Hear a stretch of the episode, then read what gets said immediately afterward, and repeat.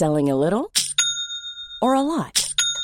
Shopify helps you do your thing however you cha-ching. Shopify is the global commerce platform that helps you sell at every stage of your business. From the launch your online shop stage to the first real-life store stage. All the way to the did we just hit a million orders stage.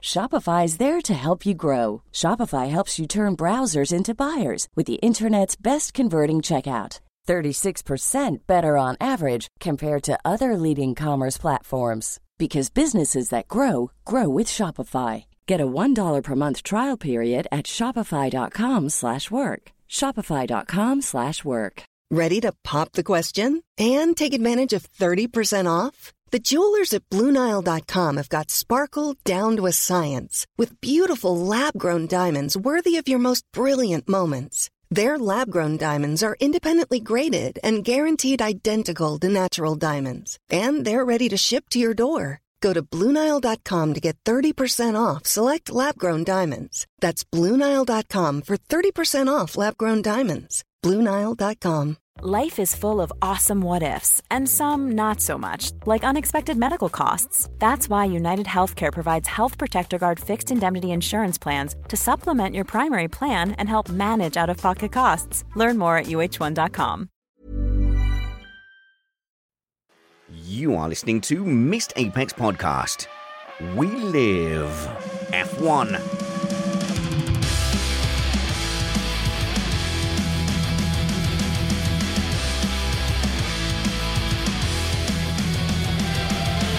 Welcome to Missed Apex Podcast. I'm your host, Richard Spanners-Ready. I'm on my own in the shed today, but that doesn't mean there won't be a variety of voices. Our Meet the Panel segment is with the very charismatic and energetic Alex Jansen van Geen, so you'll get a chance to get to know him a bit better.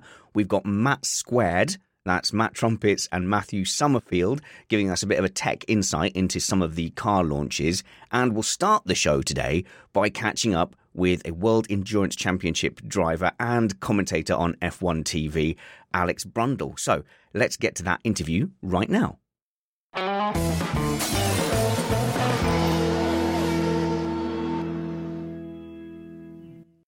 My next guest is a British endurance racing star with two visits to the Le Mans 24-hour podium, multiple World Endurance Championship race victories and the 2016 European Le Mans Series Championship to his name. He also enjoys his work as a broadcaster and he's known for his technical insight and world-class single-seater and endurance championship analysis. It is none other than Alex Brundle back in the shed.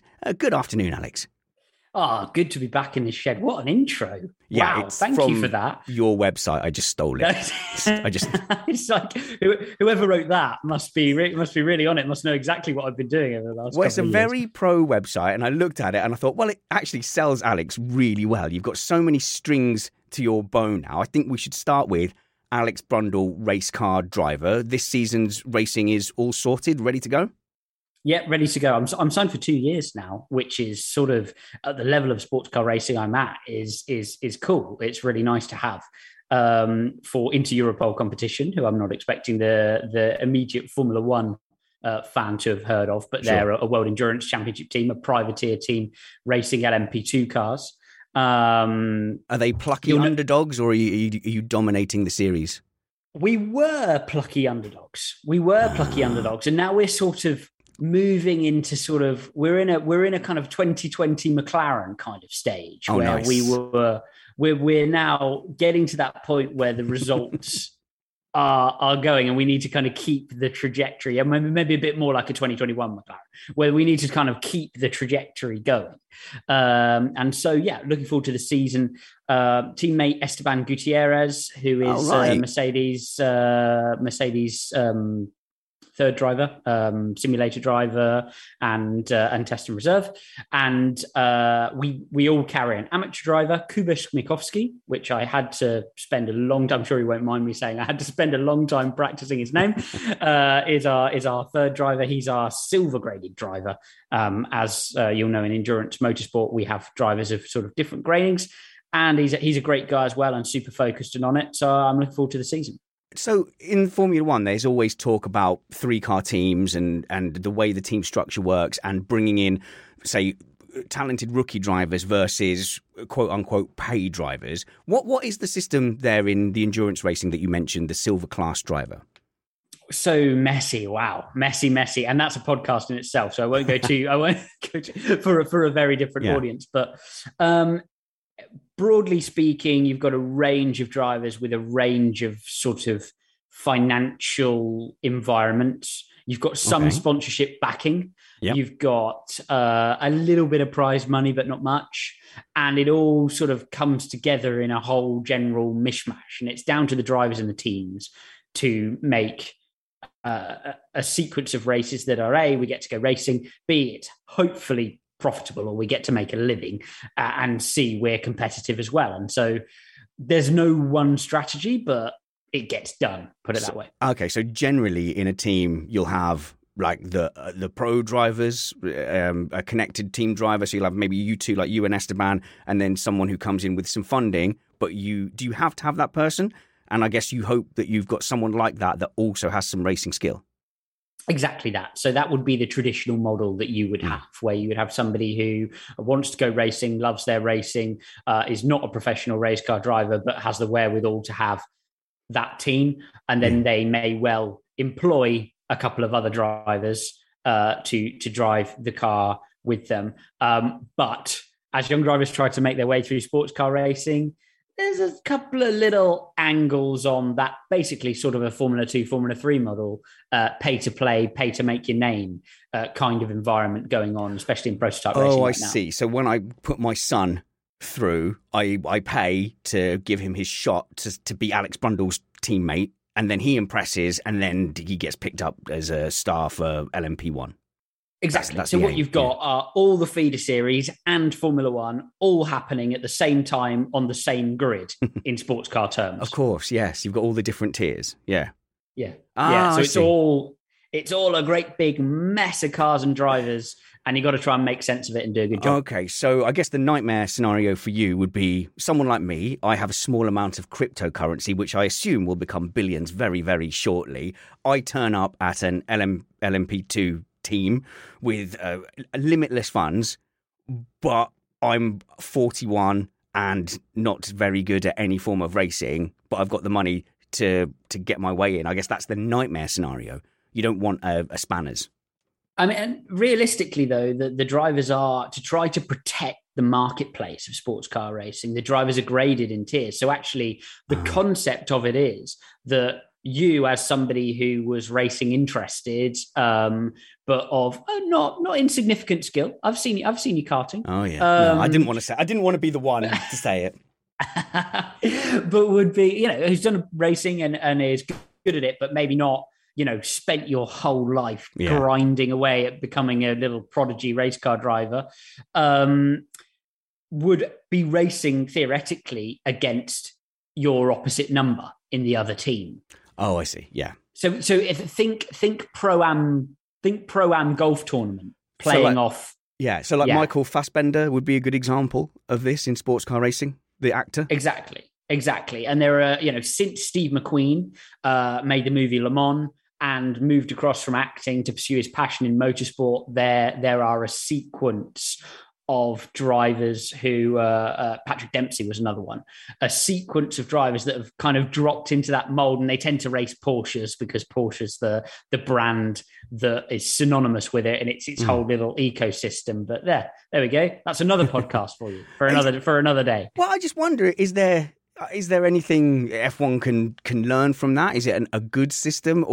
Because what tends to happen is the feeder series, it's all very linear. You are 12 and then you go up to cars, and then you either make it to F1 or you divert off of that tree. Whereas you can come into the tree in sports car racing at different levels. At the moment, you know, at the most you can have, say, a pay driver funding a team so that you can have Vettel there, or a pay driver funding a team so you can have George Russell there. Is there anything more F1 could do? Because we're not going to get rid of wealthy drivers coming into F1, but is there anything we can do to kind of use that to make sure that we've got actual lots of talent on the grid as well? Well, you know, it has happened, funnily enough, in the past, you know, back more in GP2 level, Formula 2 level, where you'd get a driver, you know, like a Pantano or a Liuzzi, or somebody like that who would drop into, or a little bit like Sam Bird, I believe, did at Russian time, where they would drop back in to those teams to supply their expertise in terms of setup and actually take one of the cars in an extremely well-funded team. The phrase I use, which is a bit of a weird phrase, is infest the gaps. The pro drivers in sports car racing, we infest the gaps. We find our little niches, you know what I mean? And actually you end up being managers as much as anything else, because, you know, if I want to go and drive an LMP2 car and make a living out of it, and I want also my shot at potentially driving a manufacturer car, it falls to me to not only jump in the car and do a good job, but also often find the amateur driver, find potentially a sponsor who might be interested in the team, find my co-drivers and put together the jigsaw puzzle. And so actually they're the oil that sort of greases the wheels of the marketplace. So if they all fell away, then the whole thing would just collapse, because there'd be nobody with the motivation and the force to actually make it all happen. Yeah. So like, as someone who, you know, isn't rich and doesn't come from that driver world, I suppose I've got a romantic image in my head where it's like a football league structure, you know, and you're picking purely the best drivers, and you've got 26 F1 drivers that all fought their way up through every tier. And I guess at some point you've just got to be realistic that you're describing that picture where me as my crypto billionaire, I want to drive. It could happen the other way around. I could go and look for a Alex Brundle or a Bradley Philpott to come in and basically be the one to sit in the car and go, no, it's got three wheels. Could you not tell it's got three wheels? Yeah, I mean, the obviously the ideal world is, yes, you would have cars that run at zero budget, and then you would have, you know, leagues, and you would progress through the leagues, and all the best people would be driving the best car. I mean, there's that would be the absolute optimum, and then you'd just have loads of leagues, and it would fall down.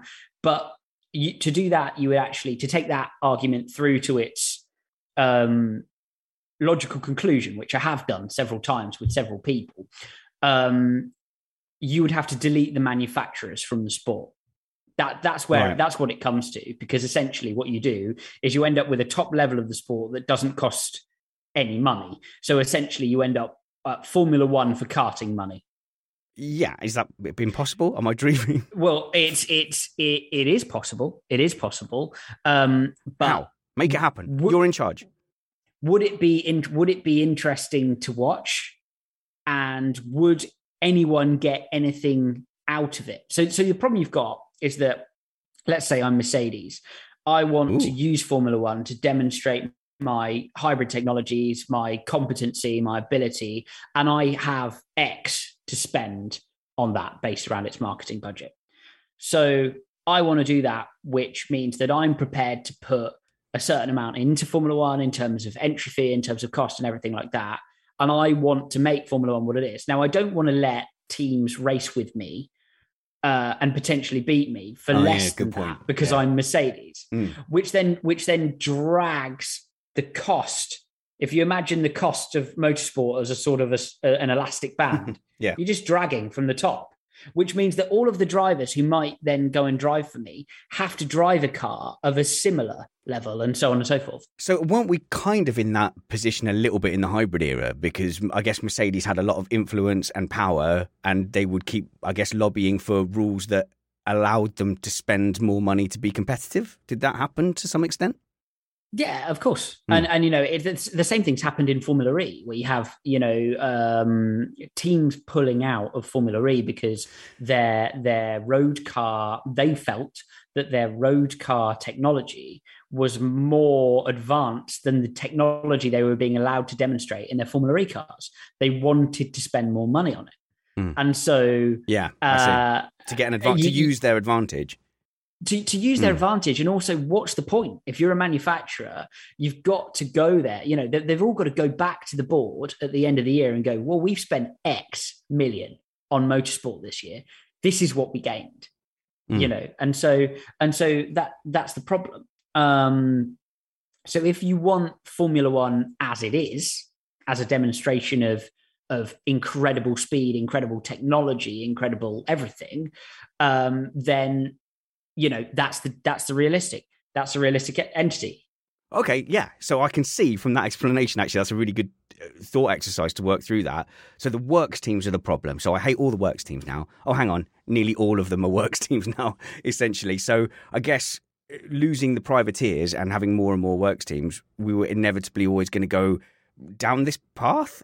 And is there any way back? I think that you're always, works teams are always going to want to buy an advantage because, and Red Bull are a really interesting thought exercise because actually they are not an OEM manufacturer, but they are allowed to compete and be successful because of the amount of money they're prepared to spend on the sport. Yeah. I think that that's kind of accepted because of the amount of money they're prepared to spend on the sport and what a superpower they are in terms of marketing the sport. Mm. But it's a fundamental. Can you imagine yourself in the position of running F1? Yes. And you've got these, you know, got Renault, you've got Ferrari, you've got Mercedes, you've got, you know, Aston Martin, you've got all these teams, you know, with their checkbooks open. It's going to take pretty serious bravery to then go, you know what, my F1 car is now a 4-speed V8 with no downforce and one set of tyres for the weekend. Yeah. And you can all just go away. And then there's no incentive for any of the teams to do that, to bring their money, to bring their sponsors, to bring their effort. Okay, what it sounds like what you're trying to tell me is running Formula One would be way more complicated than I think, which is a bit of a blow. But and if you were to do a competing series, I'm sure you could handle it. If you wanted to do a single-seater spec series to try and compete against F1, I don't think there's any room. There wouldn't be any room. I think F1's so ingrained in everyone's minds as the prime single-seater series. Oh, how do you think a competing spec series would do? Let's set it up. Let's do it. Well, there have been them. I mean, you've got A1 you've got GP, A1 GP in like 1972. Come on, how long ago was that? Yeah, I know. You know, you've got Super League Formula, but you've got, you know, what's called first mover advantage, and it's incredible. You know, when Formula One pick up the phone to Miami, you know, the governing environment and the governance of Miami, and go, hello, we'd like to have a Formula One Grand Prix in Miami because Drive to Survive has been very successful in the US, and we'd like to try and capitalize on this US market. Who called this morning? Formula One. Oh, did they? Okay, great. Yeah. You know, who called this morning? Formula Spanners. Who? That's a good. You know what I mean? Well, obviously it would be huge because it's you. It's a good series name. I like it. So they're Facebook basically. And, you know, yeah, if you try to get through or, you know, with your Vine social network, it might not be as ubiquitous. But let's focus back on you. I want to talk about your F1 TV work. Every second I look at F1 TV, it seems like you're more and more entrenched. Love your analysis on there and your kind of Skypad style and analysis on the screens. But is it annoying that Sam Collins is a giant and makes you look like you're a normal sized person, but he makes you look like a hobbit? There's actually already, because we made a slight error earlier on this year, and it was carried off with excellence. I don't know if anybody noticed it. They styled it out incredibly well, where they actually left our YouTube stream on while we were all getting set up. Oh no. And someone clipped it up on YouTube of Sam Collins doing quite a hilarious impression of me. Oh no. And I didn't see it. So if you want to go and search it, it's to my, I mean, he's a hilarious bloke, but it's to my great detriment because he's done me beautifully. But yeah. Oh, look that up. I mean, just Sam and also Scarbs. Just the level of the level of interest, the level of work, but it's not work to them. It's not work to them. They just love it. It's two guys there that they explain something to you because they want you to know it, not because they want you to know that they know it. And does that make sense? Yes. They really want you to understand it.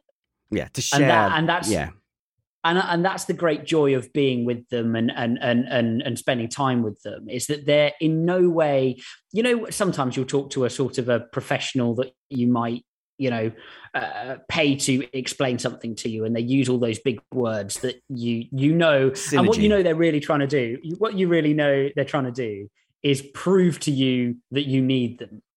Yeah. The absolute opposite of that is that they really want you to understand it, and it's great fun broadcasting with them, honestly. Really. Yeah, and I guess you get to spend that much time with Sam that you're just getting technical knowledge just accidentally falling on you like dandruff, and you can just scoop it up and put it in your hair. Yeah, well, he just loves bits of old. He'll just have a phone full of bits of old race cars, and you know, you jump on a call with him, and he'll just be surrounded. He's got this room. God knows where it is. He does all his calls from it. He's just surrounded by books. Like it's pretty cool. But yeah, they're happy enough to share with me all their knowledge, which is great. I think one thing that is clear with you on F1 TV and listening when you've done the junior series commentary as well is that you are genuinely enjoying that. There's no gun to your head. Is it close to the driving experience? Because it does seem like you're enjoying it almost as much as driving. I like to do it. Do I want to be a race car driver still? Like, more than anything, yes, I do. I really enjoy the bit where I get to try to put people in the car, and there's that moment, especially when you explain things to people face to face, or sometimes you see it in the production team where their kind of eyes light up and they go, "I never thought about it that way." You know what I mean? And then that it really fit. You feel seen, man. You feel seen. To use a 2021, 2022 vernacular. You feel like you've managed to kind of connect, which is kind of cool. I like that. Well, let's connect with our patrons who have lined up a series of questions for you. And the first one is race car driver related. It's a great question. It's from Sam Labine. He says, "What is it like pressing the brakes on an actual high-end race car? Because it is not what you expect, is it? For like, compared to your road car, which goes all floppy and squidgy, even in my sim rig here, we've got, the load cell pedals. So you hit it and it doesn't move. People sit in the rig and they go, "Oh, your brake's broken." It's like, well, no, it's just meant to be like that. But what's that like at speed? The foot thing isn't moving, but yet you're depending on that to stop so you don't die. Yeah, the reason why they do that is feet are better at judging pressure than angle, so that's why they do that and make them really stiff like that. And also, bizarrely, feet are better at judging pressure when they're putting a lot of it on, as opposed to when they're just touching. So I guess that's not bizarre, but. Yeah, I mean the deceleration. First things first, anything with carbon brakes won't stop the first time. And you need to get used to that. That's won't really weird. Stop the first time. What does that mean? No, carbon brakes don't work until they're hot. And when I say don't work, right, I'm with you. I mean, really don't work. I mean, you could brake at triple the normal braking distance, maybe double, 2.5, triple the normal braking distance, and you won't stop. Really? So that's something. Is that the same in F1 cars, F2 cars? Yeah. And well, they're carbon ceramic, but yes, right. They. I mean, F1 they have heating systems around the wheel hub, which help a lot. But especially cars which don't have such clever systems, they won't work initially. And then the sensation of remember that you've got. So when you're trying to turn a race car, you're asking the front wheels to do pretty much all the work, and you're also asking the tires to do something they don't really like doing, which is working what you call in yaw, and by yaw, I mean that. Yeah. For the audio listeners, Alex is sort of waving his hand side to side. Yeah. But you guys know what wheels look like when they turn. Exactly. So take your car and move it through plane X. Kind of like Alex is swiveling his hands like a goose, looking from left to right. You know what I mean. Anyway, tires love working. Tires love working in linear, which is in a straight line, stop go, basically. And so you're asking all four tires to do absolutely what they do best with their maximum efficiency all at once, which is why the braking G is always so much greater than the cornering G. Almost every race car will hit its greatest G actually longitudinally on the brakes. And that blows your mind the first time you do it. You won't believe how quickly they stop. It's outrageous. So, I mean, with an F1 car, they've got like the hands devices to keep the head from just shooting forward. You've driven a whole range of cars. Has there been any neck snappers where you go, actually, I don't fancy doing that again? Yeah, and it's actually put your neck in an incredibly weak position because the front of your neck is quite weak. So you have to, you put people alongside you when you're doing sort of passenger rides or similar, and the first thing they notice is that their head can't actually stay with the braking G of the car, and they end up looking down into the footwell. A lot of it is that. And having the bravery not only to go deep into the braking zone, but also hit the brakes with the required force is something which it takes a lot of time, I bet, to develop. So every pre-season driver training thing, it has two videos of the drivers on Instagram. One is where they've got those rope things and they shake them up and down. And then the other one is the neck strain exercises. Now, you're a very physically fit guy. You're quite bulky, actually, for a race driver. Bit bulky at the moment, yeah. Are you? But deliberately so, we hope. Actually, do you get away with it a bit more in endurance racing? You can carry a bit more muscle. Absolutely not. No? Absolutely not, because our weight is added to the weight of the car. Right. So there's no kind of ballasting to the driver's weight because you share the car amongst three drivers. So at the moment, I'm 68 kilos. Oh, no, massive. What a tragedy. So I'll get stronger through sort of December and January, and then as I move in towards the season, then I'll slice down, and I'll aim to be sort of around 63 kilos, so I can be 65, 66 with all my kit on when I get to the first race. Oh, okay. Actually, that goes in. I know we're covering a lot of endurance stuff, but some people have asked some questions, so at least some people are interested. With the hand signals, though, there's a shot of every race driver doing the bit where they put both palms flat to demonstrate a racing overtaking scenario. I bet you've got one on your Instagram somewhere. Would racing drivers be able to talk to each other if they weren't allowed to do that? Yeah, it's just pure. That's how racing drivers do, because we're used to having no conversation with each other at all. We're just staring across at the other guy's cockpit, gesticulating. Yeah. So I guess that's how. And we also end up spending a lot of time in Europe, and you know what the full coffee machine hand signal stuff.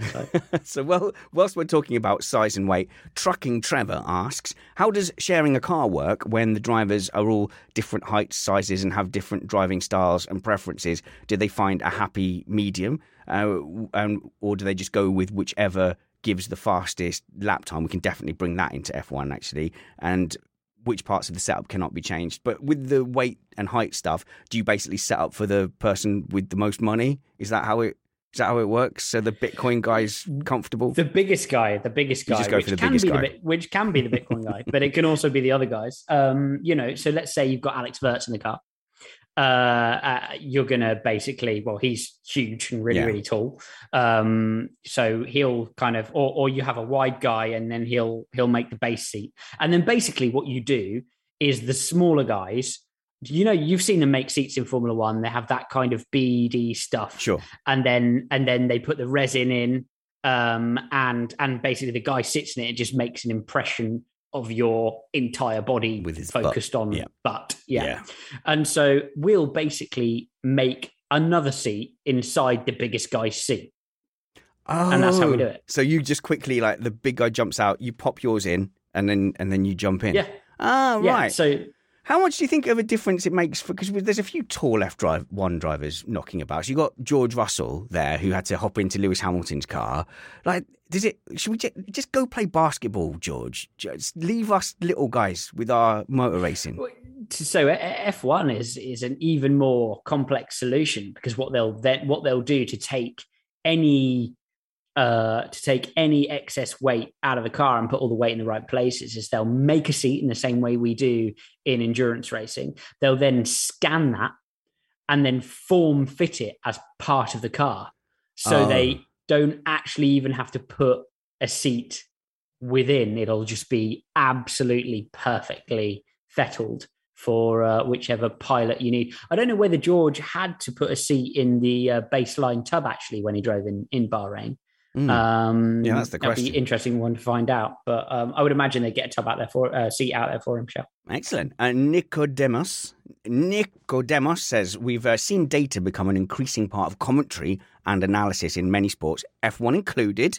And we were lucky to have an F1 representative here to talk us through some of the AWS graphics. As a motorsport commentator pundit, I mean, he means you. What sort of data would you like to have in order to improve his commentary? And by extension, the viewer experience. Thanks for that, Nick. Yeah, interesting. Is there anything do you think we're missing as viewers that, well, if only we could see the pedal inputs, for example? I mean, for me, I can from the media and technical centre at Formula One, I can see more or less everything. I mean, more or less. What I don't get are brake traces unless I ask for specific ones, and that's because the teams all have clever brake by wire systems and they don't want us to see the traces. I think it's going to be incredibly interesting this year because obviously you've got a lot of technological differences between the cars, and the way that they're going to come out of the box is going to be vastly different. What do I think we're missing in Formula One? Well, what's important? I think average stint times and the progression of timing is something which is often foregone for a kind of very subjective sense of how the tires are. You know what I mean? So there are numbers for that. You can look at that.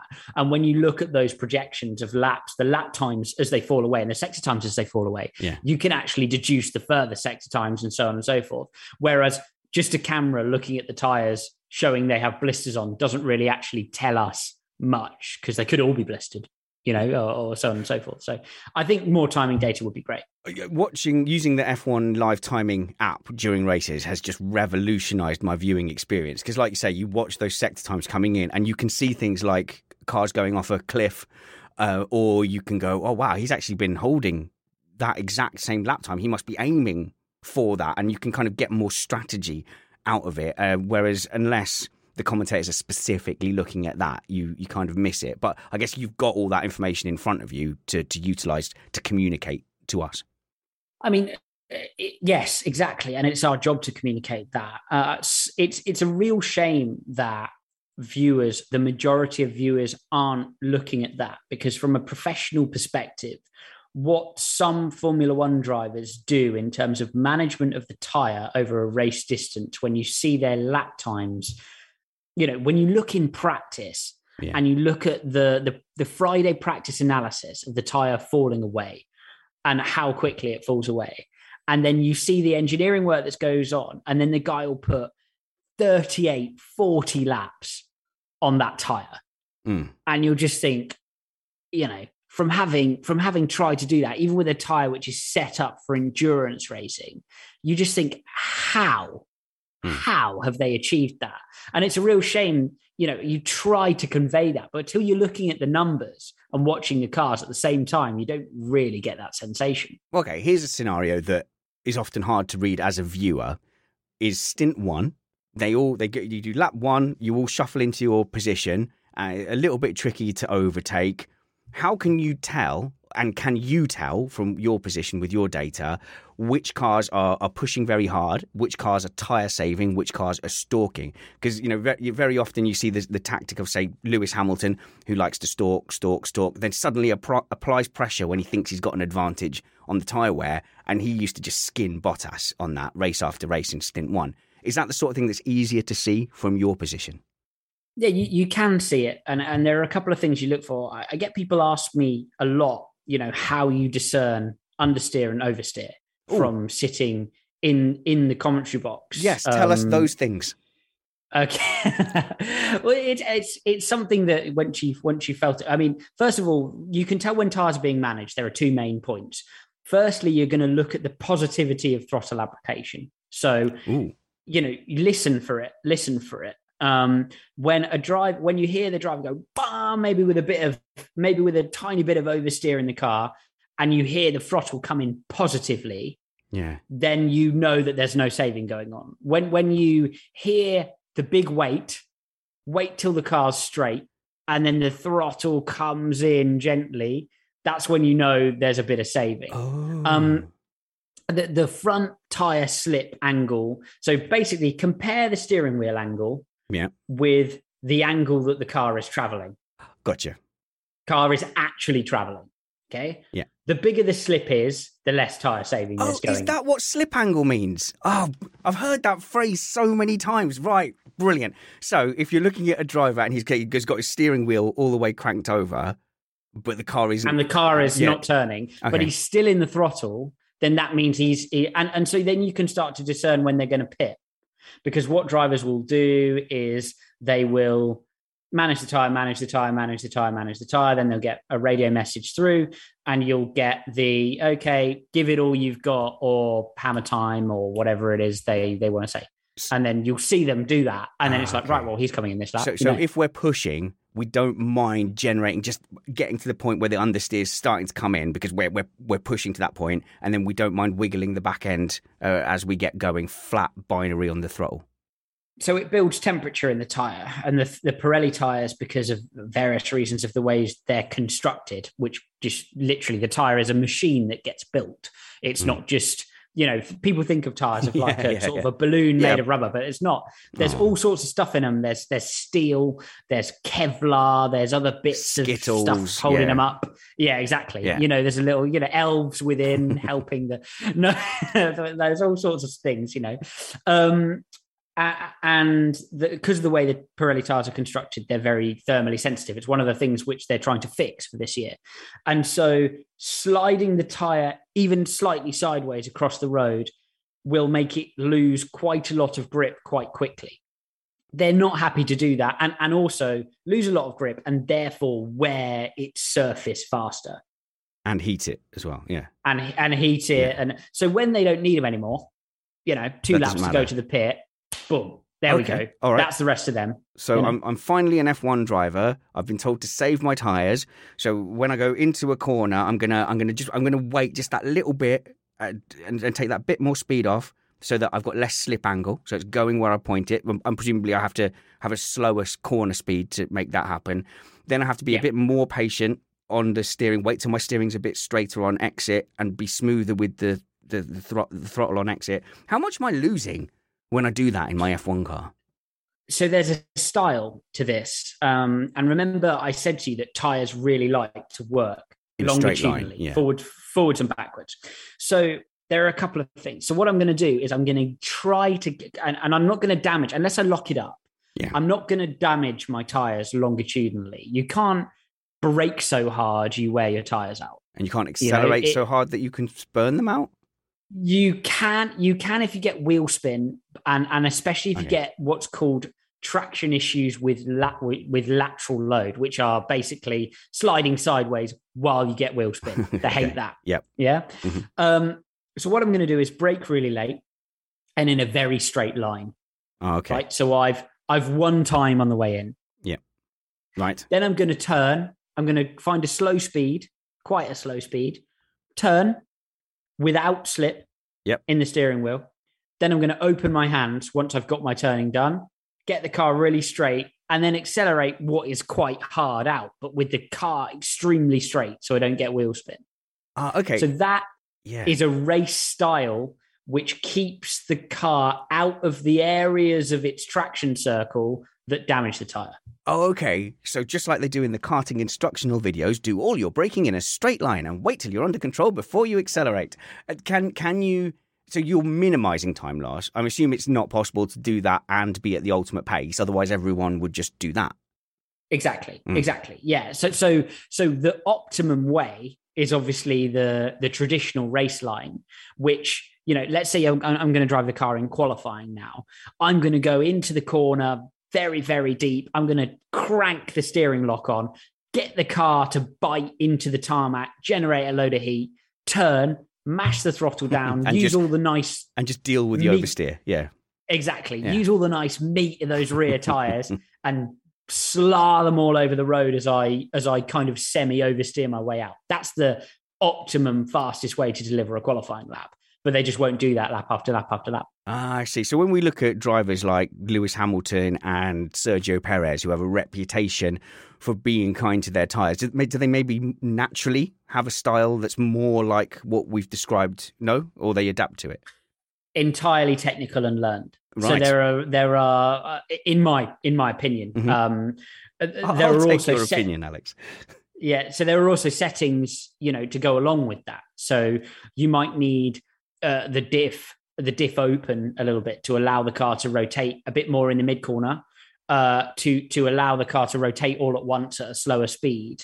Or you might need a little bit more diff locking through the exit to protect the rear tire in the traction zone. Yeah. And so when we talk about drivers being incredibly technically eloquent, as we often say, about Checo or Lewis Hamilton or whoever, that is what I mean. So they're able to take the scenario, they're able to adjust their driving style, but also adjust the car around them to optimize that driving style, which is how, when you watch, and you think, how has Lewis Hamilton kept that hard tires alive for 46 laps? It's through all of these marginal gains everywhere. Ooh, so when you had drivers like Mark Webber and Kimi Räikkönen, who people say never adjusted to the Pirelli tyres, could that be part of the reason? Yes. So, yes, I believe so. And also because a Pirelli tyre, traditionally, you see them when they're sliding across the road and you get those lovely slow-mo shots. They look really cool with it. And the tyre oscillates. Yeah, going backwards. You see and forwards, them sort of bouncing across the racetrack. I'm sure you can picture it. Yeah. That is because the tyre has quite a soft sidewall, and that's the way that they're put together. And that takes a very specific driving style. You have to be quite patient in the way that you apply load to the car. And you have to wait for the car to roll and load up the sidewall. And that just doesn't suit some drivers, including me, when I first arrived in GP3 and drove on the Pirelli tyres. And when I've driven them in Blancpain and that kind of thing, drivers that demand immediate response from the tyre don't get on as well with the Pirellis. Oh. That is really interesting. I've just realised how much the clock has gone on, Alex. So I want to get through a few more questions if you've got a little bit more time here with us. James has asked a very similar question, actually.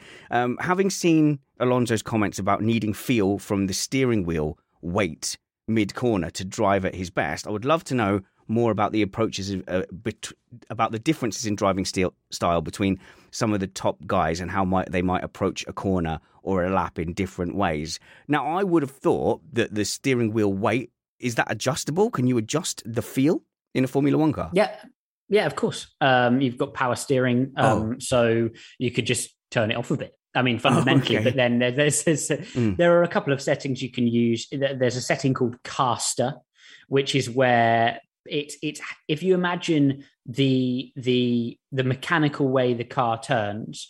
Now imagine the front wheels turning, but as they turn, they also lift the car off the floor. You're pushing the front tire into the floor as it turns. Okay, that is. This is an episode where you need to tune into the YouTube version if you're just a podcast listener. That was quite a dance there. Okay, so so as the car's lifting and dancing and kind of biting the outside tyre, I guess, for more grip on the outside. Into the road. Yeah. Yes. So that naturally will make the steering wheel heavier. Yeah. And the more you can load the contact patch, the more it'll deliver grip. I wonder if Alonso there is actually reacting to his original days at Renault, where they had the weight distribution very far back. And he actually, there's that qualifying lap from Barcelona that did the rounds a fair time back, and it was reminded when he had a run around Abu Dhabi in it earlier on. Was it last year?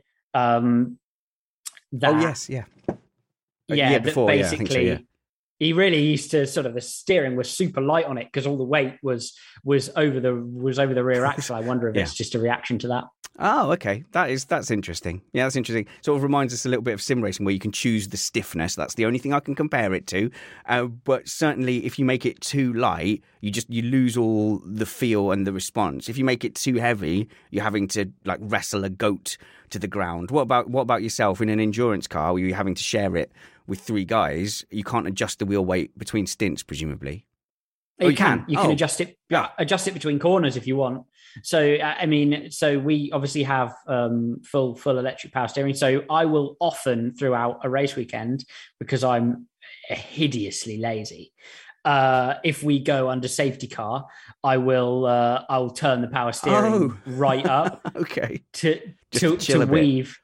So weave and chill a bit. So Bradley Philpott has tested F3 cars. You were driving in GP2, wasn't it? Was the last class you drove in? GP2? GP3. GP3 of single-seaters, yeah. Yeah, so yeah.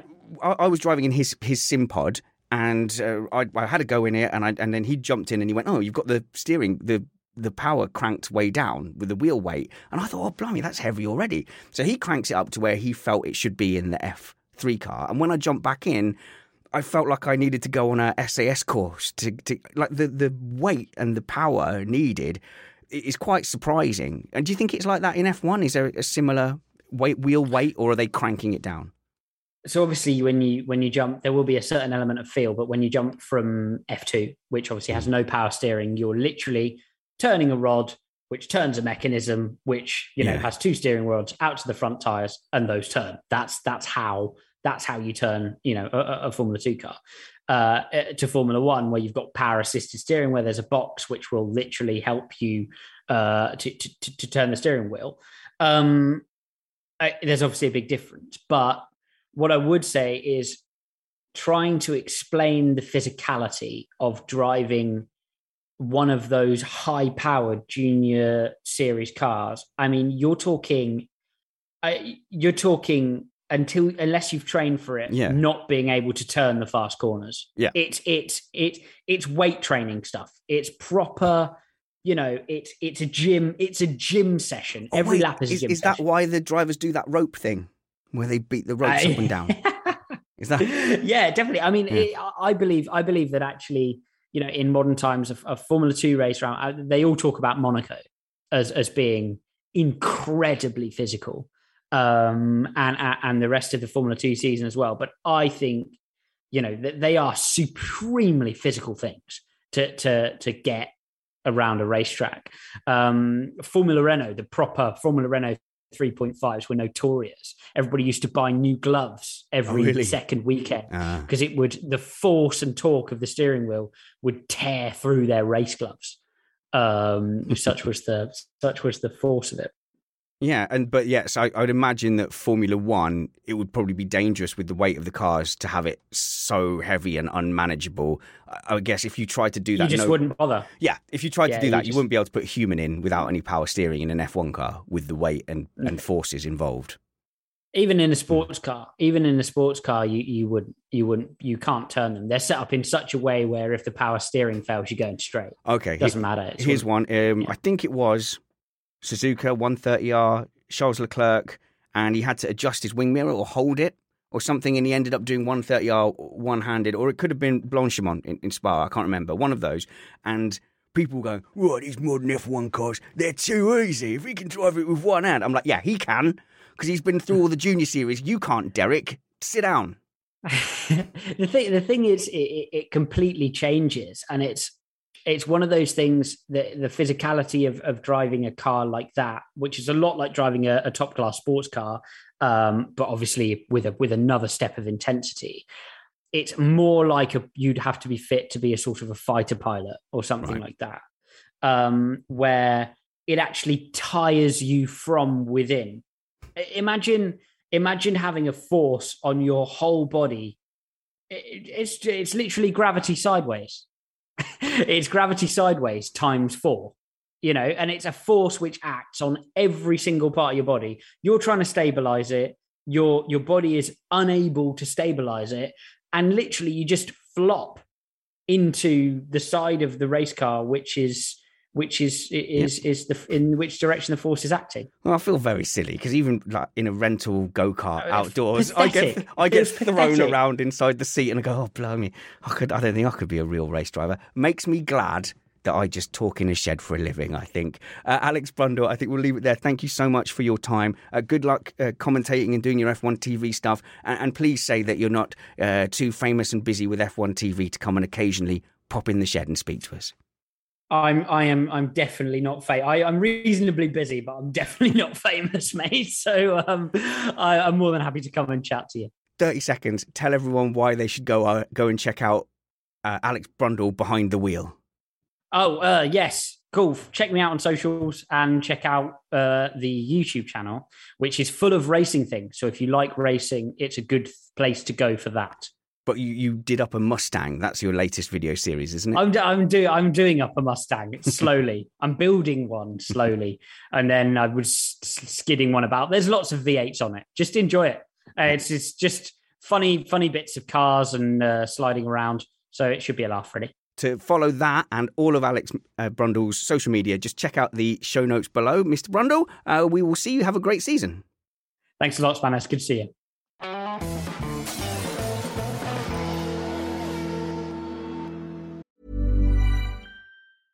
Ryan Reynolds here from Mint Mobile. With the price of just about everything going up during inflation, we thought we'd bring our prices down. So to help us, we brought in a reverse auctioneer, which is apparently a thing. Mint Mobile Unlimited Premium Wireless. How to get 30, 30, how to get 30, how to get 20, 20, 20, how to get 20, 20, how to get 15, 15, 15, 15, just $15 a month? Sold! Give it a try at mintmobile.com/switch. $45 up front for 3 months plus taxes and fees. Promo rate for new customers for limited time. Unlimited more than 40 gigabytes per month. Slows full terms at mintmobile.com. One size fits all seemed like a good idea for clothes. Nice dress. It's a t-shirt. Until you tried it on. Same goes for your healthcare. That's why United Healthcare offers a variety of flexible, budget-friendly coverage for medical, vision, dental, and more. So whether you're between jobs, coming off a parent's plan, or even missed open enrollment, you can find the plan that fits you best. Find out more about United Healthcare coverage at uh1.com. That's uh1.com. I'm Sandra, and I'm just the professional your small business was looking for. But you didn't hire me, because you didn't use LinkedIn Jobs. LinkedIn has professionals you can't find anywhere else, including those who aren't actively looking for a new job, but might be open to the perfect role, like me. In a given month, over 70% of LinkedIn users don't visit other leading job sites. So if you're not looking on LinkedIn, you'll miss out on great candidates, like Sandra. Start hiring professionals like a professional. Post your free job on linkedin.com/spoken today. Brilliant. Always great to have Alex in the shed. Hopefully we'll hear from him later on in the season. Now, recently there has been some car launches, and some of them have been more whelming than others. And so Matthew Summerfield is going to give us a bit of an insight into what he is looking for when he sees these tech launches. I believe this was just before the Aston Martin launch, so up until that point, they'd only seen a render of the Haas and the kind of show car from Red Bull painted in the 2022 livery. So from my point of view, the whole point of that was to show off a new sponsor. Maybe it's the same for some of the other teams as well. But he's going to give us some insight into what to look for in these launches and what life's like, I guess, for a tech journalist during these launches. Please do hang around for Alex van Geen in the Meet the Panel segment. I believe the tech segment is about 25 minutes, so please do enjoy that. We've got Matt Trumpets and Matthew Summerfield with you right now.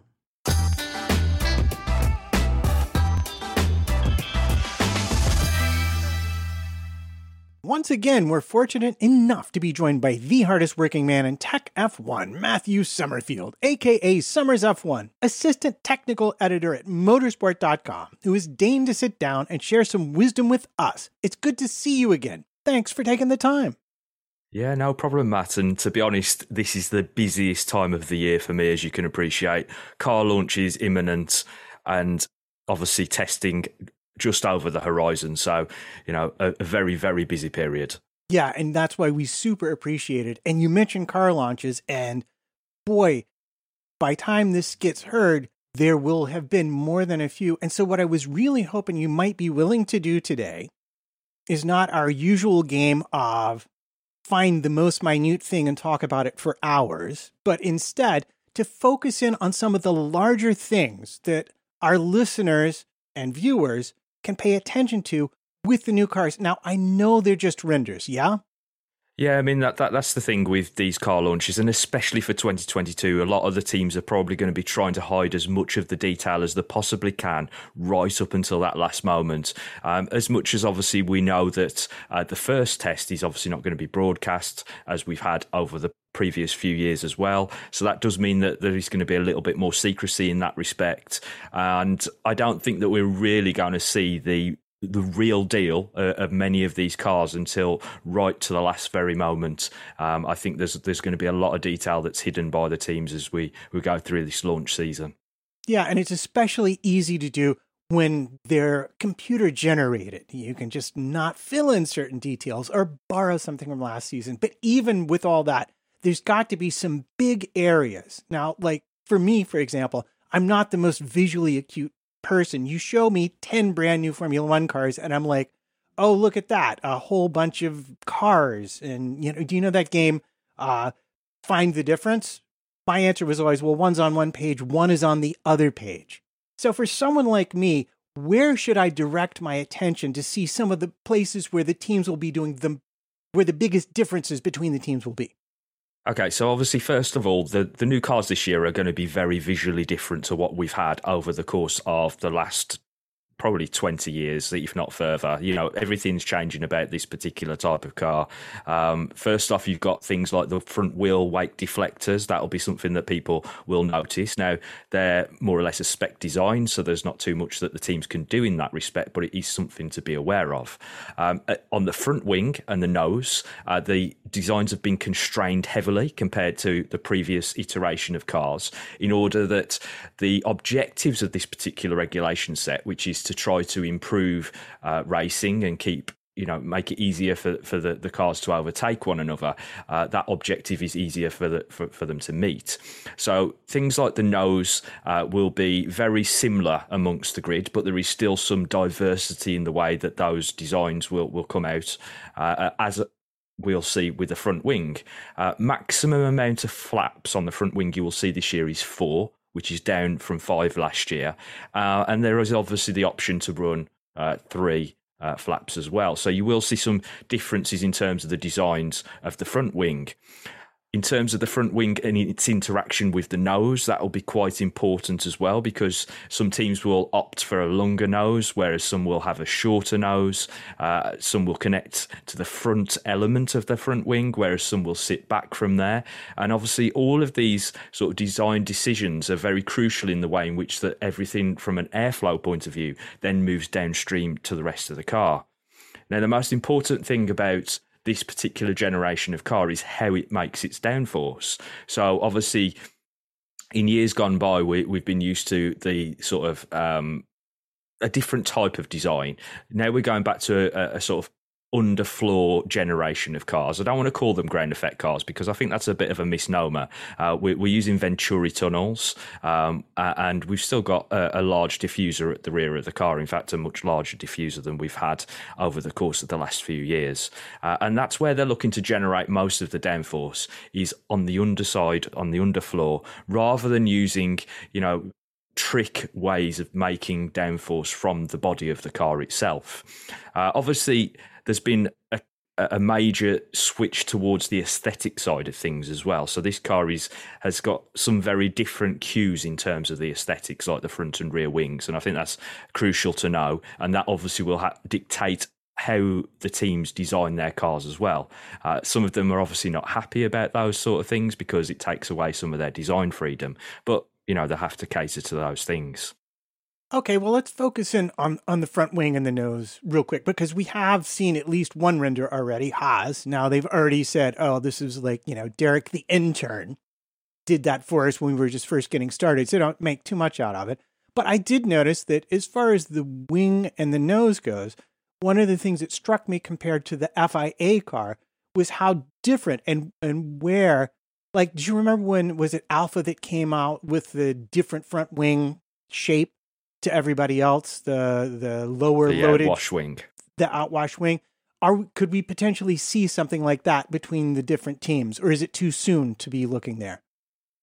There will be some diversity amongst the way that the teams have approached things, but because of how strict the regulations are in regards to the design of the nose, the length of the nose, that there's a lot of check marks that the teams have to make under this new current set of regulations. They have to, follow certain demands that the FIA have set out in terms of the actual design and the way that things meet with the front wing. But there is still some scope for us to see diversity, but not a huge amount. Don't go expecting every single one of the designs to be incrementally different to the next one. There will be differences, but the scope to which they've been able to make those changes has been reined in a little bit by the governing body.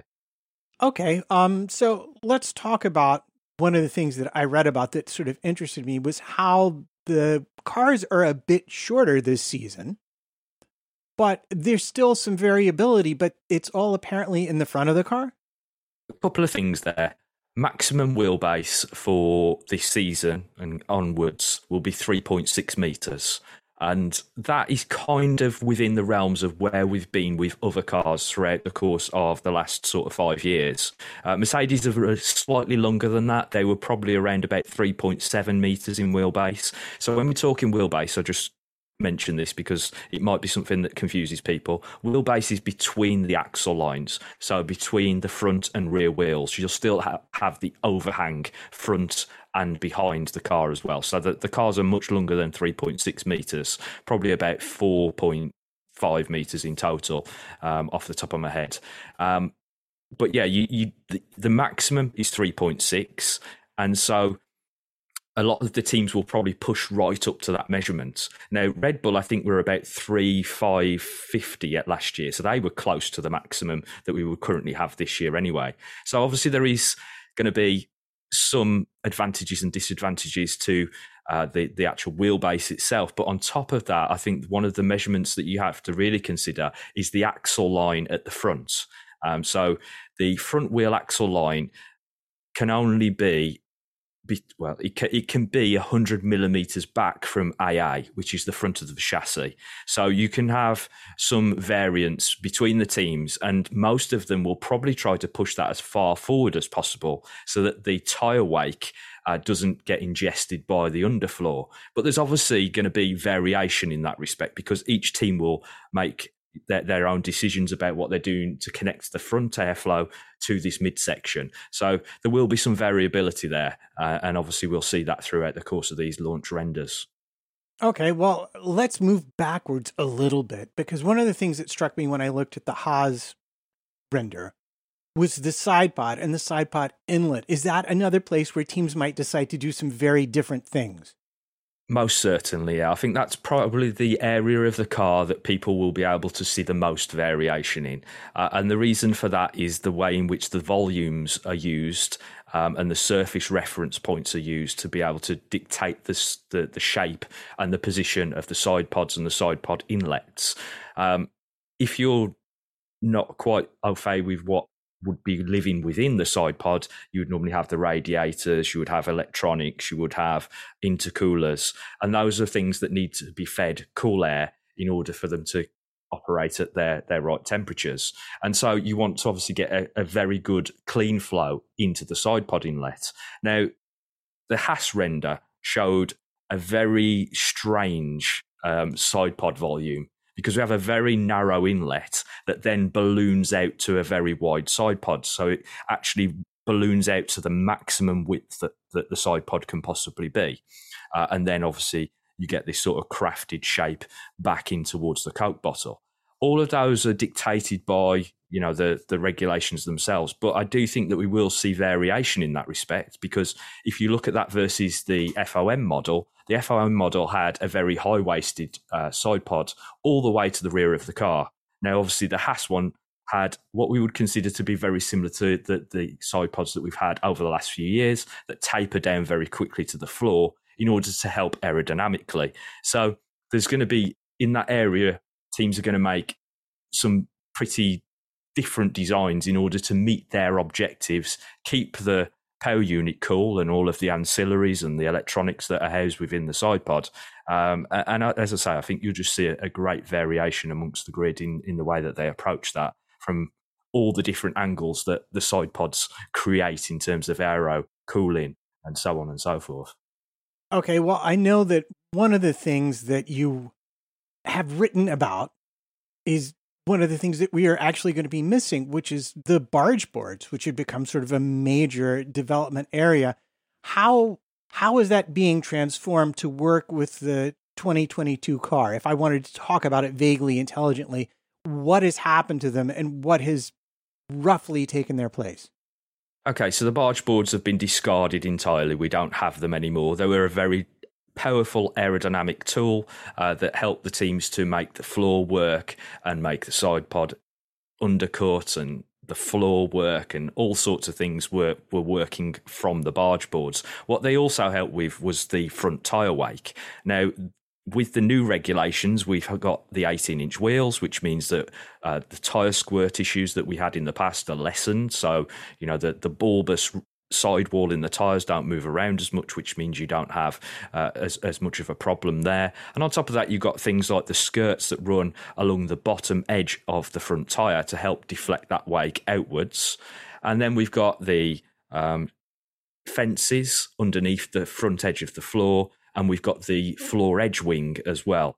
Now, we can have up to 3 fences inside and under the floor, and we can have 1 edge wing. And they'll all have different designs based on how the teams want to work the airflow in that area.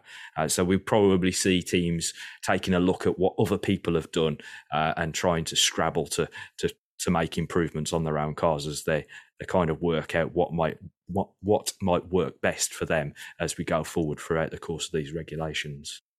Okay, well, if we move back just a little bit further, one of the things that I noticed a lot of people talking about and saying when they were discussing these regulations were the following 2 words, beam wing.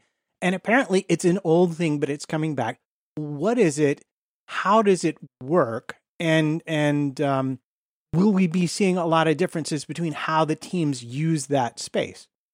Okay, so the beam wing effectively is a winged section at the bottom of the wing. We call it the beam wing because it runs out from the crash structure out to the rear wing end plates. Now, when it previously existed within the regulations, which was back in 2013 and beyond, we had end plates that would meet with the floor. We don't have that in 2022, so the beam wing actually has quite a structural effect on the design of the wing itself, along with the swan neck pillars that will support the wing from a vertical aspect. The beam wing, or should I say beam wings, because that's the one thing that I think has perhaps gone a bit away from people's minds with the Haas render, because you only see one element with the Haas render. They've decided that that's what they're going to do with that particular version of the car. Whether that's how it actually turns out, we will see when we get to testing, etc. But you can actually have two sections, 2 airfoils in that section, as long as you don't impede the centerline exhaust. And obviously that will give some variation in terms of design as well, depending on how the teams decide to go, whether they go for 1 or 2 elements.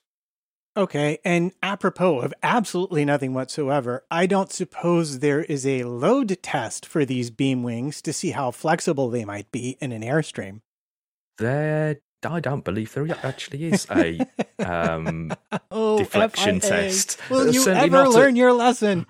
Certainly not a direct deflection test. I'd have to check, actually, Matt, to be perfectly honest. It's one thing I haven't looked at, but I don't think there would actually be a direct influence for a deflection test over the beam wings. No. Okay. All right. To be fair, it is not like I gave you any advance warning in the notes. It literally came to me while you were talking. One visual thing that I remember learning about that made me so excited back when I saw the 1991 Ferrari in the Museum of Modern Art was I was able to tell the difference between push rod and pull rod suspension. Now, there's no guarantee that any team will have one or the other, but why are we talking about pull rod suspension again? What has changed in the design of the car to make that happen? And if I needed to identify itself, what's an easy way to do it? And And do you think, I mean, because Haas did show a push rod suspension, but everyone's been saying Ferrari's got a bull rod suspension because it's like junior high school time of year and technical F1. Everyone's got rumors, but no one has facts. What do you think is going on there? Okay, so to answer firstly, pull rod versus push rod, there isn't a great deal of difference in terms of how they would operate from a mechanical aspect. What you would use the two differences for is depending on where you're sighting them. So at the front of the car, because everything for this particular set of regulations is much lower in the nose cone and chassis, it does sort of edge towards people heading towards the pull rod, because then you can lower the centre of gravity, because all of the equipment that is taken up with the pull rod would then be lower in the chassis. So there are some advantages in terms of weight. Also aerodynamically, there's some differences because of the way that you position, the suspension elements themselves. And obviously when we're talking about the way that airflow flows through the front section of the car, I'll get to the rear in a moment, but when we're talking about through the front section of the car, we've got a very important section this year with the Venturi tunnels, and then above it, with the restrictions that are in place with the side pods that we've already talked about and all the variations that we might see in those designs, it might be important for them to go down a certain route to be able to get the maximum amount of performance from their particular design. So yeah, the rumours that are circulating is that McLaren certainly seem to have a pull rod design based on a certain Zach Brown's phone during a fire-up video. And then there is a rumour that Ferrari will also pick up on the pull rod at the front as well. But the Haas, as you mentioned, the render did show a push rod. However, it was just a render, so there can be some misdirection in that respect. However, what I would like to just throw out there is the possibility that we've gone through over a decade's worth of racing using the pull rod for rear suspension. And this was because of an idea that was sort of brought back by Red Bull. The RB5 in 2009 was the first car for a very long time to use a pull rod at the rear of the car. And the reason for that was because the rules or the prevailing regulations suited having a pull rod layout. And they did get caught with their pants down a little bit because of the double diffuser and the way that the two things interacted with one another. However, it was the way to go. And since then, every car on the grid has moved towards pull rod. However, with the new regulations in place and having a much larger diffuser volume at the rear of the car, there could be argued that some teams might re-look at going down the push rod route at the rear of the car. So we could sort of see this flip over in respect of suspension design. We could see pull rod at the front and push rod at the rear. Equally, we could still see what we've had over the course of the last few years. It's all a bit of speculation at the moment, but the design options are available to all of the teams to try to exploit to their best attempt. Okay, so I've been ignoring it up until now, but we've got different wheels. They're spec wheels, and a lot of things that we've grown accustomed to in Formula One, the complicated ducting, the surface shapes to help transfer temperatures into the tire bulk, they're all going to go away. How are the new wheels going to work? How are the wheel covers going to work? And why has the FIA not mandated that everyone run the LED wheel covers? I would like to know this. Okay, so firstly, we're moving to 18-inch wheels, which are all supplied by BBS. This rules out any intricate designs like we've seen over the course of the last few years, where teams have used fins and knurling and all sorts of intricate designs to their wheel rims in order to manage heat transfer between the tyre and the wheel rim, which obviously then has a net benefit in terms of performance. On top of that, we have a situation where the technical working group have decided that they want to try to manage the amount of airflow that is throughput through the wheel and out through the side of the car to reduce, the sort of aerodynamic impact that can be generated. So we've got a much larger wheel well, we must remember that. So we're going from an 18-inch wheel to from a 13-inch wheel to an 18-inch wheel. So we've got a larger well, which means we will have larger brake ducts in many respects. Some teams might shrink them down to accommodate a different thought on that, but we'll see as soon as they start taking their wheels off the cars in testing. And what will happen is that we'll have smaller inlets to take cool air in, because now they won't be putting air out of the assembly to the outside of the car. They'll only be cooling the brakes. So you don't need these large air scoops that we've seen over the course of the last few years, because they're only cooling brakes. They're not having an aerodynamic impact as well. But also we will also see a rearward outlet on the inboard element of the brake duct as well, because you can't send that airflow outboard. Moving on to your wheel covers, the reason that the FIA haven't mandated the LED ones is I don't believe they're actually ready. They're not actually going to be fit for purpose straight out the blocks, and that means that there's actually two designs available. As you've mentioned, there's the LED ones, which will serve a certain type of purpose to add information for spectators. But you've also got the more flush covers as well. So I think we might move to the LED ones once the technology advances a little bit and everybody's got on board with exactly how they work and what can be done with them. Okay, so before we wrap this up, is there anything that I have not yet brought up that you feel like people should know as they start to look at these renders of the cars? Is there any other area that you wish to get to before we say goodbye? One last thing, DRS, because I keep seeing people assuming that DRS is not going to be part of the 2022 car. And that is probably because Formula One management have done a poor job of representing that fact, because their show car and their renders didn't show the DRS actuator pod and the movable element, and the Haas render also had that missing as well, and so that just really added to the speculation that DRS wasn't available. It is available. It will be on the car. The top flap will be 960 millimeters wide, so not as wide as the wing, and that is because of the shape of the end plates.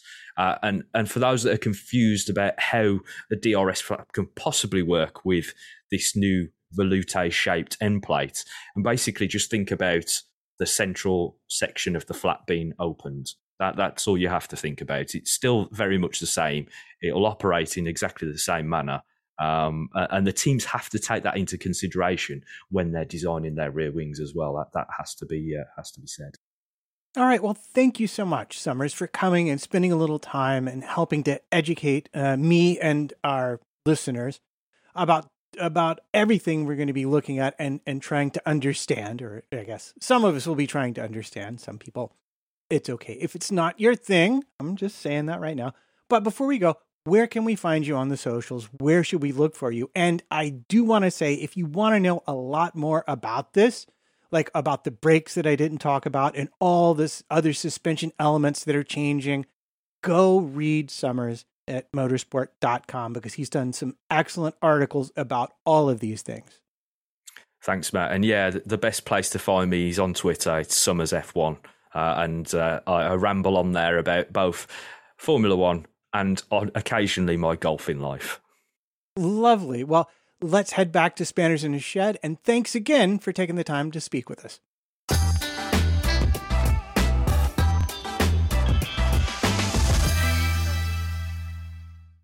Thanks very much, Matt. I listened to all of that and you had my full attention the entire time.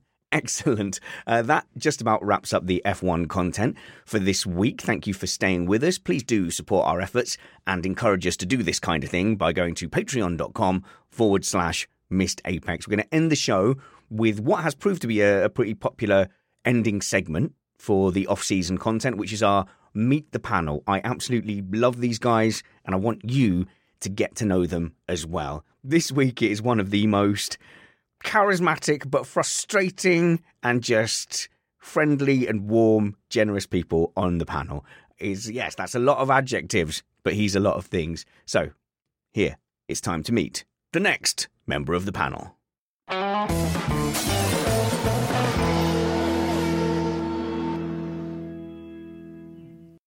Introducing Alex Jansen van Geen. Hello, Jansen. Thanks for joining me in the shed.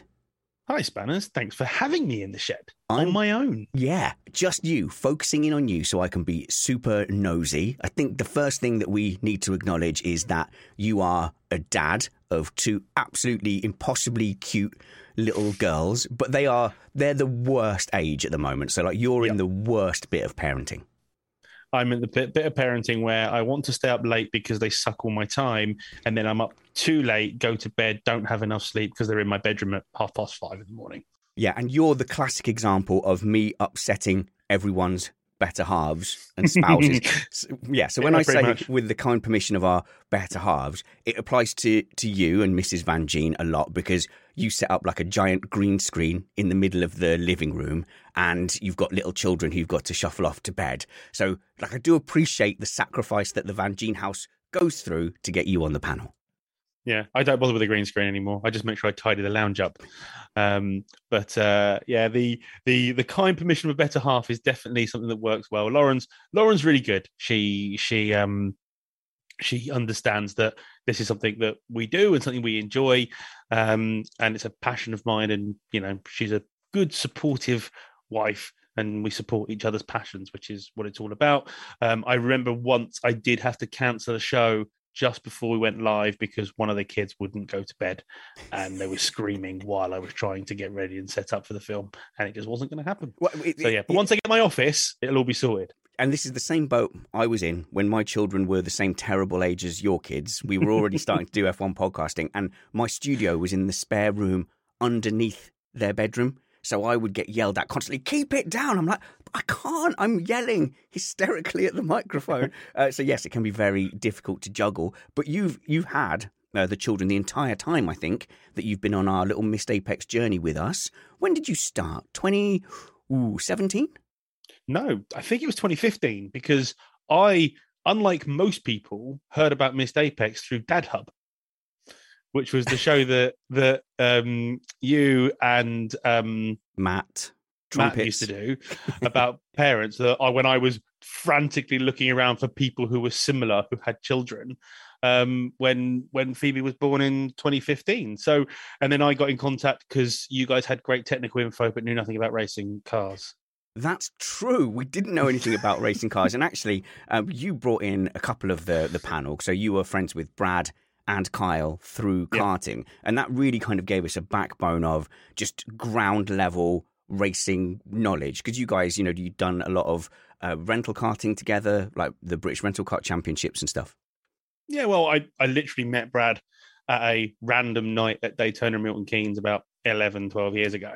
And then through BRKC, which me and Brad kind of started together, and then Brad went off and went his own with it, met Kyle through it. And, you know, Brad and Kyle are two of my best mates. Did Brad steal the British Rental Kart Championship, or could you just not be bothered anymore? Well, as we know, Brad's is fiscally challenged.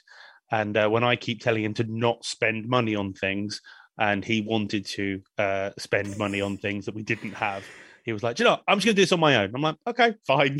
In Brad's defense, it's a really slick affair and with loads of stuff going on, but it's super expensive as well.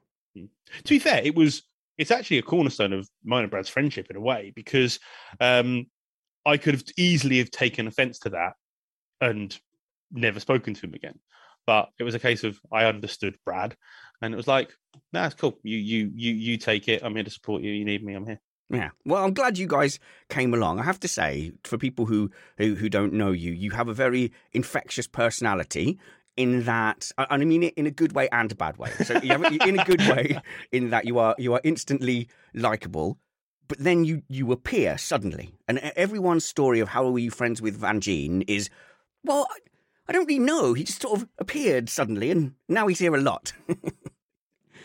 Yeah, it was. Well, that's the thing. I remember listening to the show, and I really enjoyed the content. And obviously, 2015 was quite early on in Missed Apex. And it was a case of everything was really on point, but you were missing things on the actual driving side of things, just because none of you had any experience in it. And you had a couple of people on the show who knew who I was anyway. So when I sent a message in, and you probably went, who's this chump messaging the show? Yeah, you know, telling us how to drive, and then someone said, "Oh, actually, he's a pretty good car." No, but it's true. I honestly think, I know people get angry at us when we talk about iRacing scenarios or karting scenarios, but it really, I mean, the fundamentals are stop pedal, go pedal, steering left and right, and how to race around other people. And as a lifelong motorsport fan, and I'm the sort of person who would win the work karting do. If you went karting with work or a stag do, I would win those. But then I'm driving with you guys, and you're actually like laughing out loud to my face at my lack of racecraft, which was incredible, but also very helpful and enriching. I remember the first time we went karting, I literally pushed you around the circuit. You got very angry at me for that. It's not a non-contact sport. It says so in the briefing video. It says. But it's quite funny. People have a go and say, oh, karting and iRacing, but it does, because the fundamentals of driving, of racing wheel to wheel, are the same. It doesn't matter what car you're driving. You make a move up the inside, around the outside, you leave space, depends who you are, you leave space, and you don't smash into each other. Yeah. It's the same process. Doesn't matter how fast you're going or what the formula is. The actual formula to creating an overtake is the same no matter what you do. Yeah, and it's really interesting. Like, one of the first times we went karting, I was joking about battling you guys. And I can't remember if it was you or Brad who said, whatever you try to do, we will literally be past you in two corners, just because your understanding and placement of where I'm going to go and where you want to be was, and it did work out like that. Even when you've been catching me slowly and I've been trying to like defend or whatever, looking over my shoulder, as soon as you decide to go, you guys seem to be past, because you've just got that core racing experience from doing championships. Well, yeah, it's a confidence thing as well, but also when you have somebody infamous coming behind you, your style of driving changes whether you like it or not, unless you are also one of the infamous people. So the likes of yourselves or some of the listeners that come along, the corporate guys, they see me or Brad in our own kit, or Kyle in our own kit, coming up behind you, go, oh God, they're going to get past me. How do I stop them? Oh, they're already past me. Yeah, it's happened. It's already happened. It happened immediately. So much of it is analysis from my point of view. Is when I'm catching the person that I want to overtake, I'm watching them. The track is just muscle memory. I'm watching them at what they're doing and seeing where they're fast and where they're slow, because then when you get there, you know how to set them up and how to pass them. Okay, so before people get too annoyed, us talking about karting, but look, this is a Meet the Panel episode, so it's about you, and racing and karting and sim racing is in your heart and in your blood. One thing I remember from your advice, I do listen occasionally. You do. You irk me, so I respond with, shut up, Alex, but actually I'm listening, is making it happen, is overtaking proactively. And one of the things watching you karting and sim racing is you so often take the very first opportunity. Whether the person in front knows that was the first opportunity or not is a different matter. It depends if I rating is on the line or not. Yeah. I'm, funnily enough, in officials, I'm relatively passive, but if I'm in one of our sessions and I want to get past somebody, I will go for it, because also you kind of have to catch people unaware as well, because if you catch them unaware, they're less likely to come back at you. But if you're having a duel over multiple laps, you then figure out where the person is going to try and pass you, so you then set them up to get them back, depending on whether you can have a long opportunity to say, and certainly at our level, with karting and sim racing, you have a long opportunity to go, actually, I'm better out of that one corner, so that's, I can relax on that corner.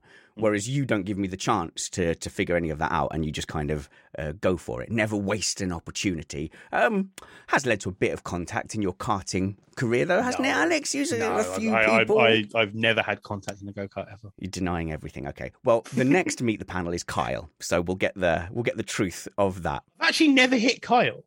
That's because he avoids you, because he knows you. I've never hit Kyle, funnily enough. Not in a car, at least, anyway.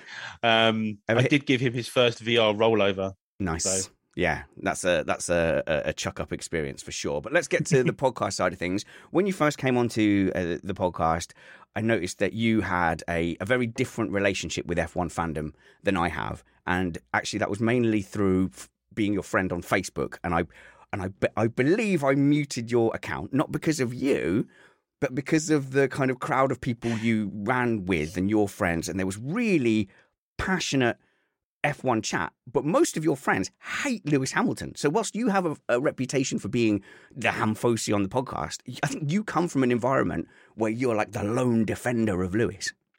I think it's why it's part of the reason I'm more passionate about my fandom with Lewis, because I've spent the last part of however many years he's been in F1 now, 14 years, whatever it is, defending him. Because I've got a lot of people who just think he's just had the best opportunities, haven't paid much attention to his junior career. And I've had to kind of spend my life arguing and reassuring. And the thing is a lot of my friends are racing people. So people I've karted with. So, you know, they understand the racing side of things. So sometimes that baffles me in the sense of, well, how can you not see it? But I think the general consensus is everyone thinks he's talented, but not as good as everybody says. He's a great driver, just don't like his personality. He's not Michael Schumacher. Yeah, so, but actually I saw that evolve, not just on your Facebook page, but like everywhere when it came to Hamilton, who is divisive, and some people who weren't his fans end up getting pushed, as they argue with people like you, pushed more and more to the extreme, where by the end of it, you know, he's a tax dodging, you know, he's like the focus of all their frustrations and rage almost. So contextualizing Van Geen's Hamfosi in that context, I think, is useful for people to listen to here. But like, you're not even that bad. I think you do just like have a passionate support, and you're used to fighting that corner. And a lot of it is tongue-in-cheek, especially when I go over the top. A lot of it is with a smile on my face, knowing that I might be pushing someone's buttons or just winding people up a little bit. Last week, you called almost Max Verstappen fans glory hunters, and I just put my head in my hands going, you're not the one who deals with the YouTube comments. But I know you didn't. I know you were employing hyperbole. No, I was a Man United fan, so I know about being a glory hunter. But no, it's...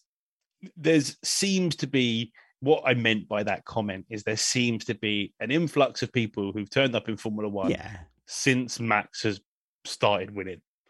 And, you know, that's kind of the definition of a glory hunter. But I think there's just as many Lewis Hamilton fans that you could put into that category. Absolutely. Schumacher fans, exactly. And whoever is the next big thing to come along. And I reckon there's probably a bubbling under of Lando people as well, who have kind of got an interest in it. But if Lando Norris suddenly is in a world title fight, watch the swarm of support. It will be very Hamilton Verstappen-esque. I think that support. But it's like in tennis. You know, I'm not a big tennis fan, but I do like to watch tennis. And I'm a Federer fan. And I'd never heard of him before he started winning stuff. Yeah. You know, it's that case of all of a sudden this guy's in the limelight. Oh, actually, I quite like this guy. I'll start following him. Speaking of being a winner, I want to talk about your professional life, if that's okay. You are a salesman, and you definitely have the patter. If you spend 10 minutes with you in a bar, and then you say, oh, by the way, I'm a professional salesman, no, there won't be any gasps of horror. No one will be like, oh, no. But like my dad was in sales. I saw sales as a way to kind of rescue my failed launch into humanness, at like 17, 18, and I found I just couldn't do it. There's this barrier, there's an awkwardness that I think the people who have the talent for sales, I don't want to say are psychopaths, but I think are psychopaths. It's that ability to be able to talk to anybody about anything, anywhere, and I've never really had that issue. I come from a family of salespeople. My mum and my sister were estate agents. My dad has done all sorts of different sales jobs his entire life. My brother's still a sales director. My job's less salesy these days. Still at core, it's sales, but more key accounts and look after big accounts now. Yeah, because you're old now. But because I do with new build, but I'm not going to get into that because that's boring. But and I always wanted it. You know, I had the opportunity to go to university. You know, my grandpa, God rest him, was a barrister, and he had really money, and and he offered, you know, he offered to send me to university and pay for it. Oh wow! And all I would have done would have been a business course and partied a lot, and I probably would have got kicked out because I'm not the most studious person in the world. And I just thought, do you know what? I can go and follow the sales side because it's what I wanted to do, and be further ahead of a lot of my friends who went to uni and be earning decent money by the time they all get out of uni and have loads of job experience behind me. And the only people that would, you know, instantly soar ahead of me on a salary basis is people who want to be doctors and lawyers and things like that. Yeah. Okay. So it worked for me. The thing that would put me off, or the thing that kind of did put me off when I tried anything like that, was the constant interaction with people. And there's a certain energy. Talking to random people, that's not your thing. Oh, it's different. This is completely different, because I am, when I'm presenting, even when it's in person, I know what I'm giving off. Or maybe it is similar, I don't know. But with you, to make a deal happen, you've got to get everybody kind of in the right place. I guess that's your job, is mentally get everyone in the right place to take action. And you have to kind of reset and restart that every single time. At least if people come and see Missed Apex, I don't have to reset Spanners every single time. There's a baseline. They know me a bit. With sales, you have to go in there every time and just create an energy in a room. And I don't know how you guys do it. It's not lots of cold stuff. So with everything I've done, it's mostly relationship based.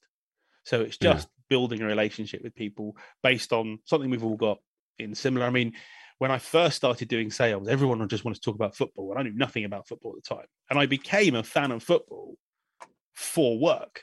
And then I ended up loving football for 10 years until I got really bored of it and F1 took over my life. And it was just finding cues from people on what they're interested in and what they like. It's why, since COVID hit, I don't really like doing Zoom meetings with new clients, because it's very, very difficult, especially with, you know, they don't have setups like me and you do, where you've got a decent microphone, you're looking up everyone's nose. Where we're looking at saturation of, you know, before we come on here, we're looking at the saturation of the camera. And me worrying about how awful and sweaty I look after a very pathetic jog.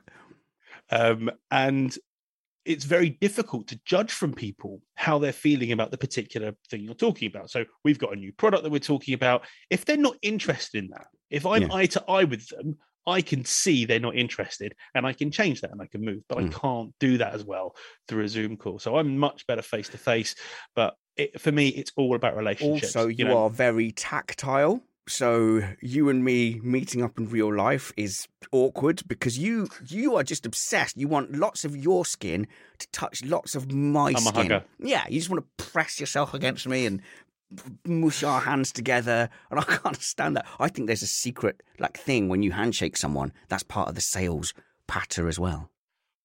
Funny enough, the handshake thing is very interesting. So I thought since COVID I'd never shake anybody's hand again, but it does happen. It's either a handshake or a fist bump these days now. But I was having this conversation with a colleague the other day, which is I now don't lead.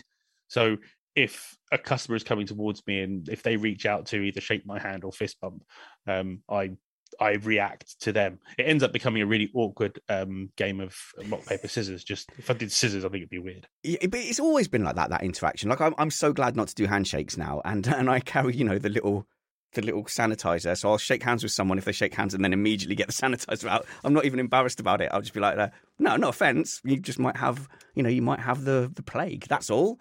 But how do you feel about constantly having to lie to everyone all the time? See, it's really funny.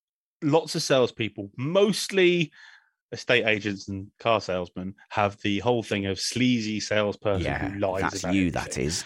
And it's not for me. Anyway. He's lying to you now. I can't sell that way for one really big reason. I'm a rubbish liar. So he would say if I lie to you, and especially when I'm dealing with customers on a regular basis, if I lie to them, I'll forget the lies I tell, and then you get yourself in trouble. Yeah. So I'm just brutally honest now. And it does help me, because if I mess up, I tell them I mess up and then I fix the problem, which builds you actually more respect than if you fob them off for a week to try and figure out what's actually happened and then get it solved. It just gives it opens you up a little bit. And you have to open yourself up to these people. You know, there's a lot of salespeople who are quite closed off, don't let people in, and that doesn't work for me. I have to let people know who Alex is and befriend them in a way. It's the same reason I don't have affairs. It's just because I would never be able to keep up with the lies. Who has the time? Yeah. It's just... Seriously. I mean, that's serious time management. My wife doesn't love it when I tell everyone my fidelity is more a logistics issue than anything else. But, you know, there might be a lot of truth in it. My current wife.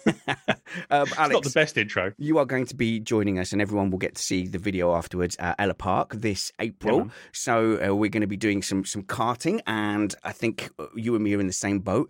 The second the date was announced, both of us hit the road and the gym, which is why I'm really sweaty on this video. Yeah. COVID wasn't good to me. Me neither, sir. Really, really wasn't. Literally, I think when I got furloughed, I was furloughed for 3 months. I'm like, oh, we can have a 3-month holiday to chill out and just eat what I want. And then 3 months became 2 years and I didn't stop eating. But you have a genuine love of food, like a genuine culinary passion.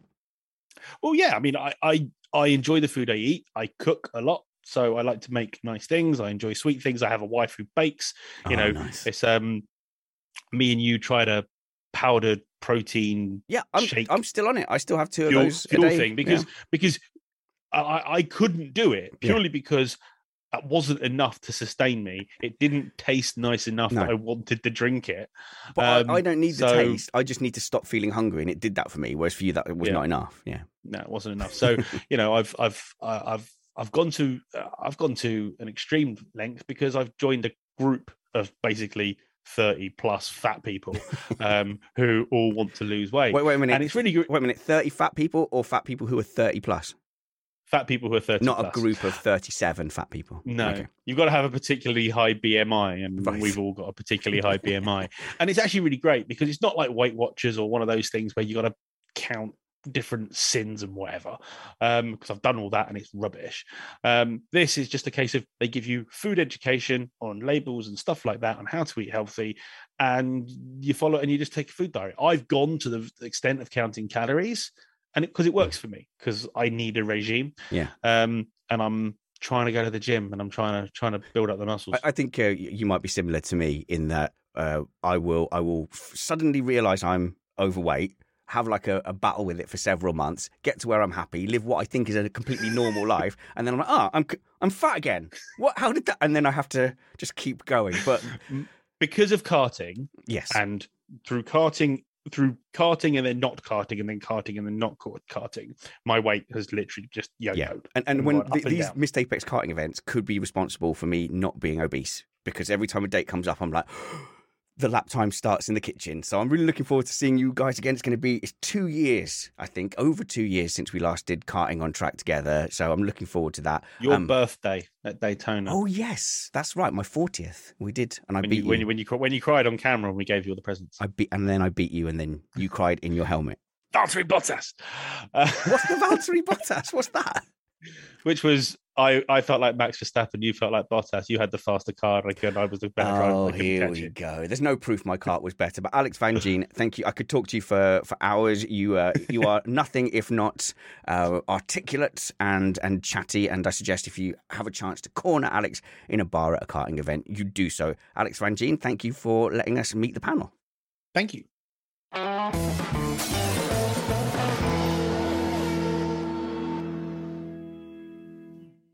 And that's all we've got time for this week. We will be back next Sunday with a live stream with Matthew Carter. And we're also looking to hook back up with Uncle Joe.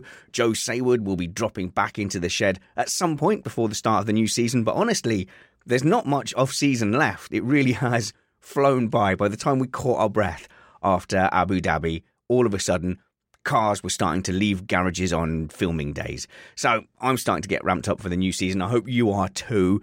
Even if you're one of those waiting for answers, I class myself among them. So please do follow the show at Missed Apex F1 on Twitter. We've got a Facebook page, and you can also follow me, Spanners-Ready, on Instagram and also on the Twitter also. Good. Until we see you next time, work hard be kind, and have fun. This was Missed Apex Podcast.